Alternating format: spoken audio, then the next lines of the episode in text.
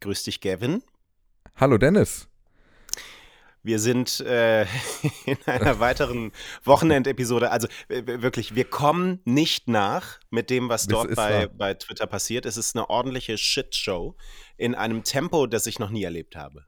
Nein, man kommt nicht zur Ruhe. Es ist wirklich wild, weil man immer denkt, also wir nehmen uns dann sowas vor wie, lass uns doch morgen mal über Thema XY sprechen. Und passieren so viele Dinge innerhalb von 24 Stunden, äh, dass diese Themen dann alle nach hinten angestellt werden müssen. Also irgendwann, wenn da wirklich mal Ruhe einkehrt, haben wir noch eine Menge nachzubesprechen.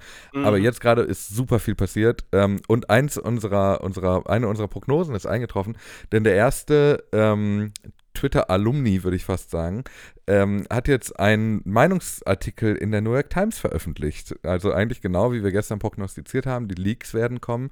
Ähm, das ist kein richtiger Leak, sondern ein sehr äh, aufgeräumtes Stück Text äh, über seine Zeit bei Twitter so ein bisschen und darüber, wie er vor allem da weggegangen ist. Und er war halt Head of Trust and Safety dort.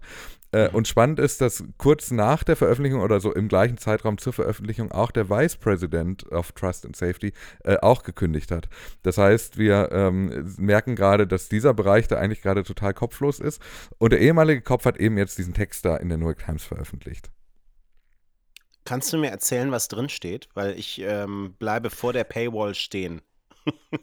Oh nein, also ich äh, ähm, ehrlicherweise ist da viel von dem drin, was wir auch angenommen haben. Also er versucht ja. so einzuordnen, ähm, vor welchen Problemen Elon Musk stehen wird und dass er vermutlich sich an das Problem der Brand Safety, an dem Problem der Brand Safety so ähm, stoßen wird, dass er zum selben Schluss kommen wird, wie da, da, wo das Unternehmen eigentlich stand, als er es gekauft hat. Also ähm, du kannst nicht Freedom of Speech über alles stellen, weil sonst ist dein wichtigster oder deine einzigen Kunden, nämlich die Werbekunden, äh, sind dann irgendwann weg und daran wird er quasi hängen bleiben. Das ist so die jetzt mal die ganz grobe, kurze Zusammenfassung dieses mhm. Textes.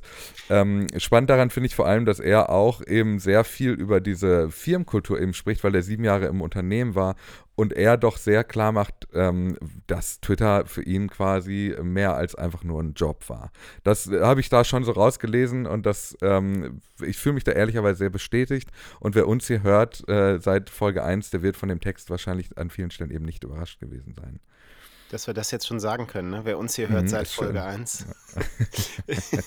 du, du, du, diese Brand Safety-Geschichte, mhm. ähm, da, das würde ich gerne nochmal vertiefen an einem Beispiel, denn es gibt jetzt ähm, einen weiteren Twitter-Account-Alumni sozusagen. Mhm.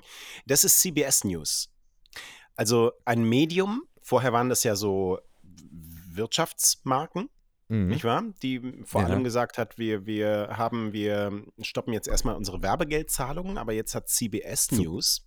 Äh, zumal, ganz kurz, zumal das ja vor allem Businessmarken waren, denen man eventuell sogar eine Agenda hätte unterstellen können. Ja. Also Volkswagen hat ja durchaus ein Interesse, das Geld jetzt nicht dem Menschen in den Rachen zu werfen, der gleichzeitig auch noch den größten Konkurrenten von Volkswagen gerade äh, äh, unterstützt oder dem äh, äh, besitzt. So, ah, du ähm, argumentierst über Bande, du hast recht. Ja, ja. Das, äh, das, muss man immer mit Tesla noch ein bisschen mit, mit einberechnen. Okay, mhm. also CBS News sozusagen als, als uh, unabhängiges Medium sagt, nicht wir stellen Werbegeldzahlungen ein, sondern wir stellen unseren Account jetzt erstmal ein. Und auch mhm. hier ist die Begründung Brand Safety.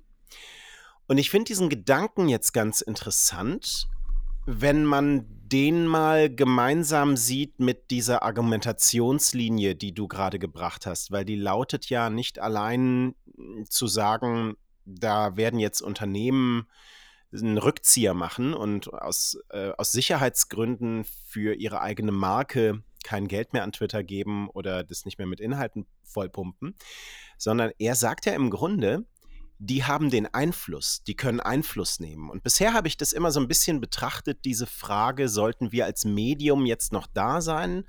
Ähm, das ist auch eine, über die wir in der ARD ja gerade zum Beispiel sprechen. Die habe ich so passiv immer äh, für mich erstmal einsortiert. Ja, also so, wir, wir gucken uns das jetzt an und sollte man dann da sein oder nicht. Aber ich finde, dass der Schritt von CBS News jetzt zusammen mit dieser Argumentation, die du gerade aufgeführt hast, mhm. auch einer sein könnte, mit dem man sagt, wir als Medium nehmen jetzt hier eine Verantwortung wahr, indem wir gehen. Mhm. Einfluss auf die Entwicklung von Twitter, einer für uns natürlich sehr wichtigen Plattform zu nehmen. Wie siehst du das? Ich finde, das ist eine ganz, ganz wichtige und spannende Frage, weil ich ja auch, das, dir wird es auch so gehen, ja auch ähm, selber als, wir haben uns digitale Publizisten genannt, ähm, als digitale Publizisten irgendwie ähm, genau diese selbe Rolle ja auch erfüllen. Wir sind am Ende Multiplikatoren, Role Models, was auch immer. Ähm, und die Frage stellt sich natürlich für uns auch, wenn wir sehen, okay, ich habe jetzt irgendwie in zwei Wochen 300 FollowerInnen verloren. Ähm, das sind alles Menschen, die die Entscheidung getroffen haben, sich zu löschen oder sich Elon Musk zu nennen und gesperrt zu werden, was am Ende dieselbe Entscheidung war. Ähm, diese Entscheidung haben die Menschen getroffen und wir noch nicht. Und äh, finde diese Frage ganz spannend eigentlich, warum eigentlich noch nicht? Also warum bleiben wir? Wir haben das jetzt so ein bisschen abgetan mit, wir wollen im, auf dem Schiff bleiben, das untergeht, äh, mit dem wir auch am Anfang aus dem Hafen losgefahren sind. Ja, wer Aber, mit dem Aufzug hochfährt mit Twitter, fährt mit dem Aufzug auch wieder runter mit Twitter. ja. Äh, ja, genau. Und äh, das ist so ein bisschen unsere Antwort. Und die Frage, die du ja jetzt stellst, ist eigentlich die richtige, die folgerichtige. Ist das überhaupt genug oder gibt es nicht doch eine Art moralische Verantwortung, irgendwann zu sagen, also ist ja schön und gut, dass, ähm, dass wir jetzt irgendwie da eine Geschichte mit diesem Medium haben, aber wir sind jetzt gerade auch naja, mitschuldig ist vielleicht ein bisschen viel, aber wir sind nach wie vor Teil des Unternehmenswertes, wenn wir dort sind. Also wenn wir gehen, auch wenn das nur ähm, Bruchteile sind, aber wenn wir beide uns bei Twitter abmelden würden, hätte das einen direkten Einfluss darauf, wie viel das Unternehmen wert ist. Weil dieses Unternehmen ist so viel wert, wie seine Community am Ende bringt. Und wenn wir uns alle löschen, ist das, bringt das Unternehmen nichts mehr, weil auch keine Werbekunden mehr kommen. Also unabhängig davon, ob das jetzt brand safe wäre oder nicht. Äh, ohne, ohne Publikum hast du auch nichts, wo du Werbung platzieren könntest. Äh, das heißt, diese moralische Verantwortung und äh, am Ende dann ja auch eine ganz grundsätzliche gesellschaftliche Verantwortung, jetzt wird sehr groß, ähm, wir drücken uns, glaube ich, vor der Frage. Das ist, was ich sagen möchte. Wir erstmal so persönlich, wir beide, meinst du? Ja, aber ja. auch in unserer Arbeit, nehme ich mhm. an, indem wir sagen, naja, wir schauen jetzt mal, ähm, drücken wir uns davor, jetzt schon eine Antwort darauf haben zu müssen. Ja, man kann das so sehen. Ne? Also ich glaube, das ist natürlich auch so ein innerer Konflikt, den Medienhäuser dann immer haben. Ähm, dürfen wir das eigentlich? Ja, also dürfen wir durch unsere Entscheidung hier zum Player werden, der Einfluss nimmt? Mhm. Weil man ja immer so ein Selbstverständnis hat, wir sind hier nur die Beobachtenden und Berichtenden. Ich finde, also ich finde das eine, ein Konflikt tatsächlich. Ja, der, weil der Konflikt da aber ganz, also ganz viele Ebenen hat, ne? Zum einen, ja. weil wir natürlich auch da sind, um mitzukriegen, was hier passiert. Also wir sind quasi am Schauplatz, weil aber der Schauplatz auch gleichzeitig unsere Bühne ist, auf der wir stehen. Nur dass der Mensch, der diese Bühne da jetzt gerade halt hingestellt hat, ähm, völlig außerhalb unseres äh, Einflussbereiches ist. Mhm. Also es, ähm, es ist ein bisschen schwierig. Ich glaube aber, diese Entscheidung wird man irgendwann treffen müssen, zu sagen, so wie CBS jetzt, die haben ja jetzt erstmal das auf Eis gelegt, die Veröffentlichung von Inhalten auf den Kanälen. Ne? Also mhm. suspended, sagen sie. Ähm, das ist noch, finde ich, zumindest wenn ich so mein, mein Sprachgefühl mal bemühe, ähm, noch eine Stufe unter, wir löschen uns komplett und finden da nicht mehr statt. Ja, klar, ja. Äh, super interessant und irgendwie auch dieselbe Frage, die hinter dem Thema Mastodon steckt. Ja, geht man da jetzt hin? Genau. Wird man damit zu einem ähm, Akteur, eine andere Plattform größer zu machen? Wobei das hier natürlich weniger hm, kritisch ist, ähm, wer hinter Mastodon steckt. Und äh, vielleicht wird es kritischer, mhm. wenn wir auch dort mit Hate Speech und, und Desinformation und so weiter zu kämpfen haben. Aber mh, eine, eine super spannende Frage. Ja, Unauflösbar so auf Anhieb. Man muss abwägen, sich auf eine Seite schlagen. Ja, total unauflösbar, weil das, was du sagst, das ist ja genau das, ähm, das Debakel, wenn wir sagen, wir gehen jetzt gerade irgendwie zu Twitter auch schon. Also auch ähm, auch in der Vergangenheit war Twitter in Deutschland nie wirklich ein großes Breitenmedium. Es war nur eins, das, ähm, also es hatte eine gewisse Reichweite. Die Reichweite äh, hat aber vor allem, ähm, fand vor allem bei den Leuten statt, die dann die richtige Reichweite erst mitbringen konnten. Ja? Also wir haben da Multiplikatorinnen erreicht, aber es war von den Zahlen her nie da, wo Instagram oder Facebook war. Das heißt, auch in der Vergangenheit war Twitter eigentlich auch schon, äh, würde ich mal so unterstellen, ein Liebhabermedium für ähm, für unter anderem Medienschaffende. Äh, und dementsprechend ist Mastodon das gleiche jetzt in, in klein, in Mikrokosmos, weil gefühlt sind da halt noch nicht mal, nicht mal 10% der Leute, denen ich auf Twitter folge, sind bei Mastodon. Äh, ist eine Bauchstudie, die ich durchgeführt habe.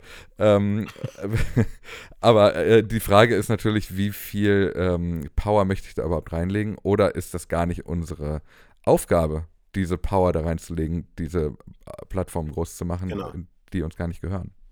ich glaube, unauflösbar. Und mhm. ich bin super gespannt, wie deutsche Medien sich dazu verhalten. US-Medien sind da natürlich oder englischsprachige schneller, weil das, was durch diesen Testlauf dieses neuen Twitter Blues so ein bisschen äh, geschehen ist, vor allem im englischsprachigen Raum, weil Nutzer dort und Nutzerinnen diesen Abo-Dienst abonnieren konnten, mhm. auch um Desinformation zu verbreiten.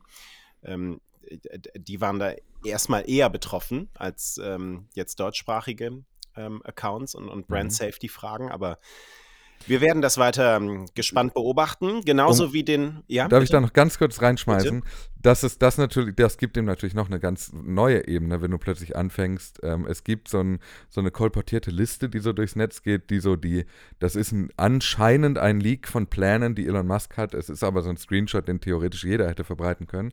Ähm, und da steht eben drauf, dass Blue for Business eines der geplanten Modelle ist. Also mhm. eben nicht nur einen blauen Haken für Personen, die gerne einen blauen Haken hätten, sondern eben den für Unternehmen, äh, mhm. äh, wo wahrscheinlich so Sachen wie Multi-User mitkommen werden oder eben die Überlegung, dass man vielleicht mehrere Accounts automatisch verifizieren kann. Was auch immer, wissen wir nicht. Ähm, aber in dem Moment, wo du jetzt ein Modell hast, das ich sag mal 50 Dollar kostet, ist es natürlich auch nochmal eine ganz andere Frage. Möchte unser Unternehmen, unser Medienunternehmen dieses, diese Plattform mit 50 Dollar im Monat unterstützen oder vielleicht mehr Geld sogar. Also dann wird es ja plötzlich auch eine Frage der, äh, des finanziellen Commitments und mhm. nicht nur des moralischen. Dann kriegst du einen blau ähm, metallglänzenden Haken wahrscheinlich. So. Genau. Äh, was ich äh, gerade sagen wollte, wir beobachten natürlich auch weiter den Twitter-Account von Elon Musk und mhm.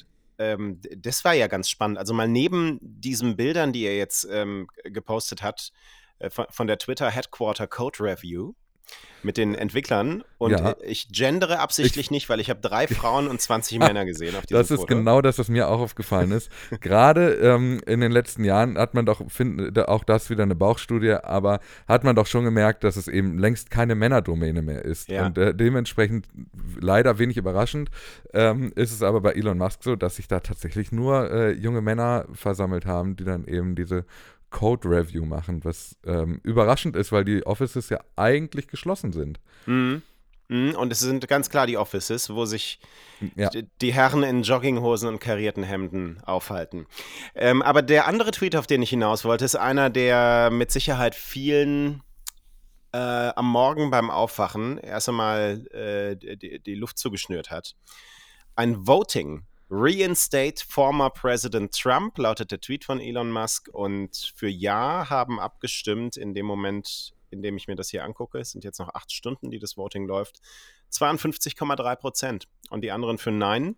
Vox Populi Vox Dei hat er noch ähm, drunter geschrieben. Ich spreche leider kein Griechisch. Was, was halten wir davon?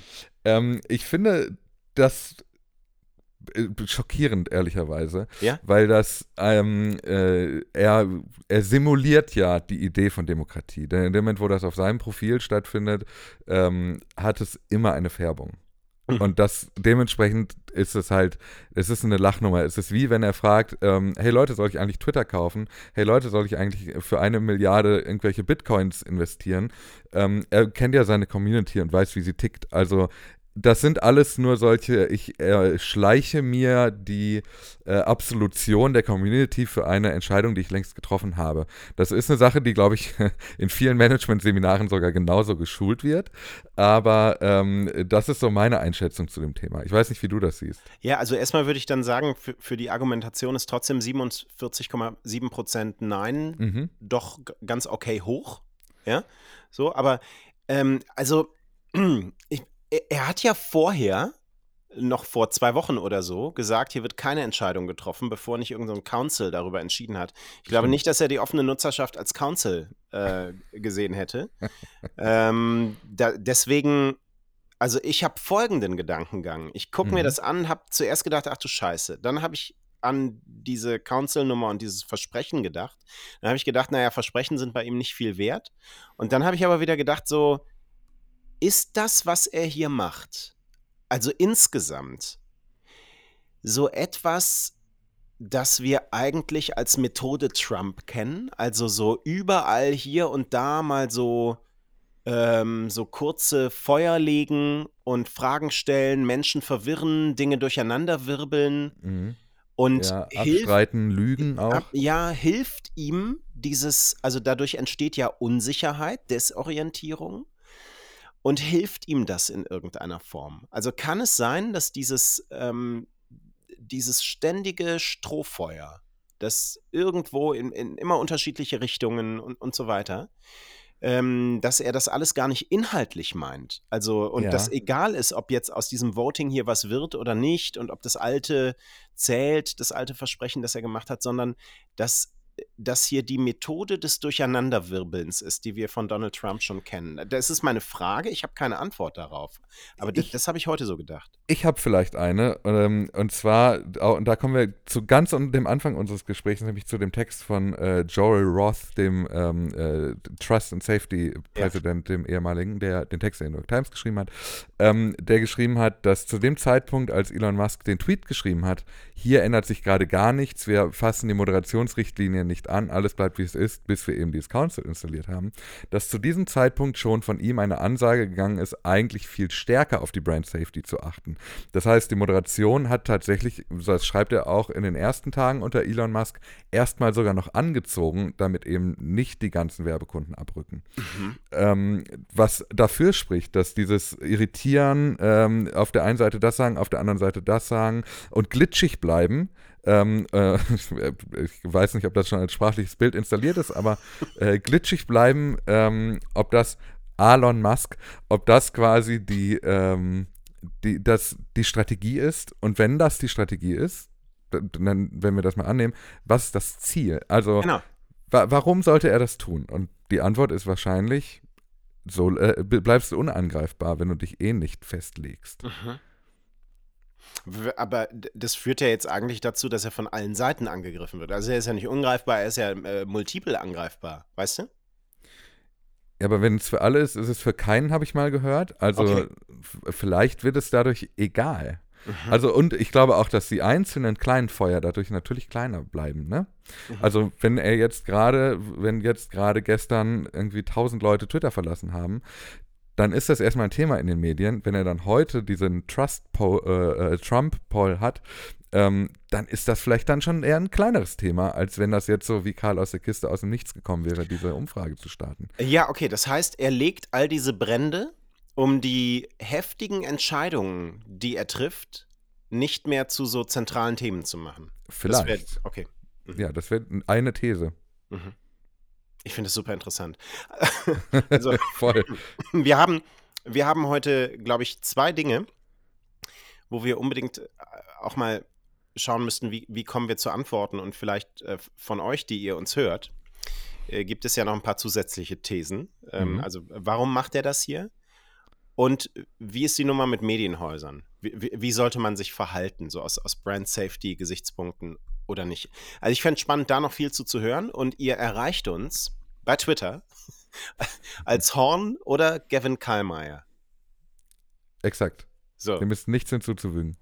Das war eine ausgeruhte Ausgabe heute. Ja, ich freue mich.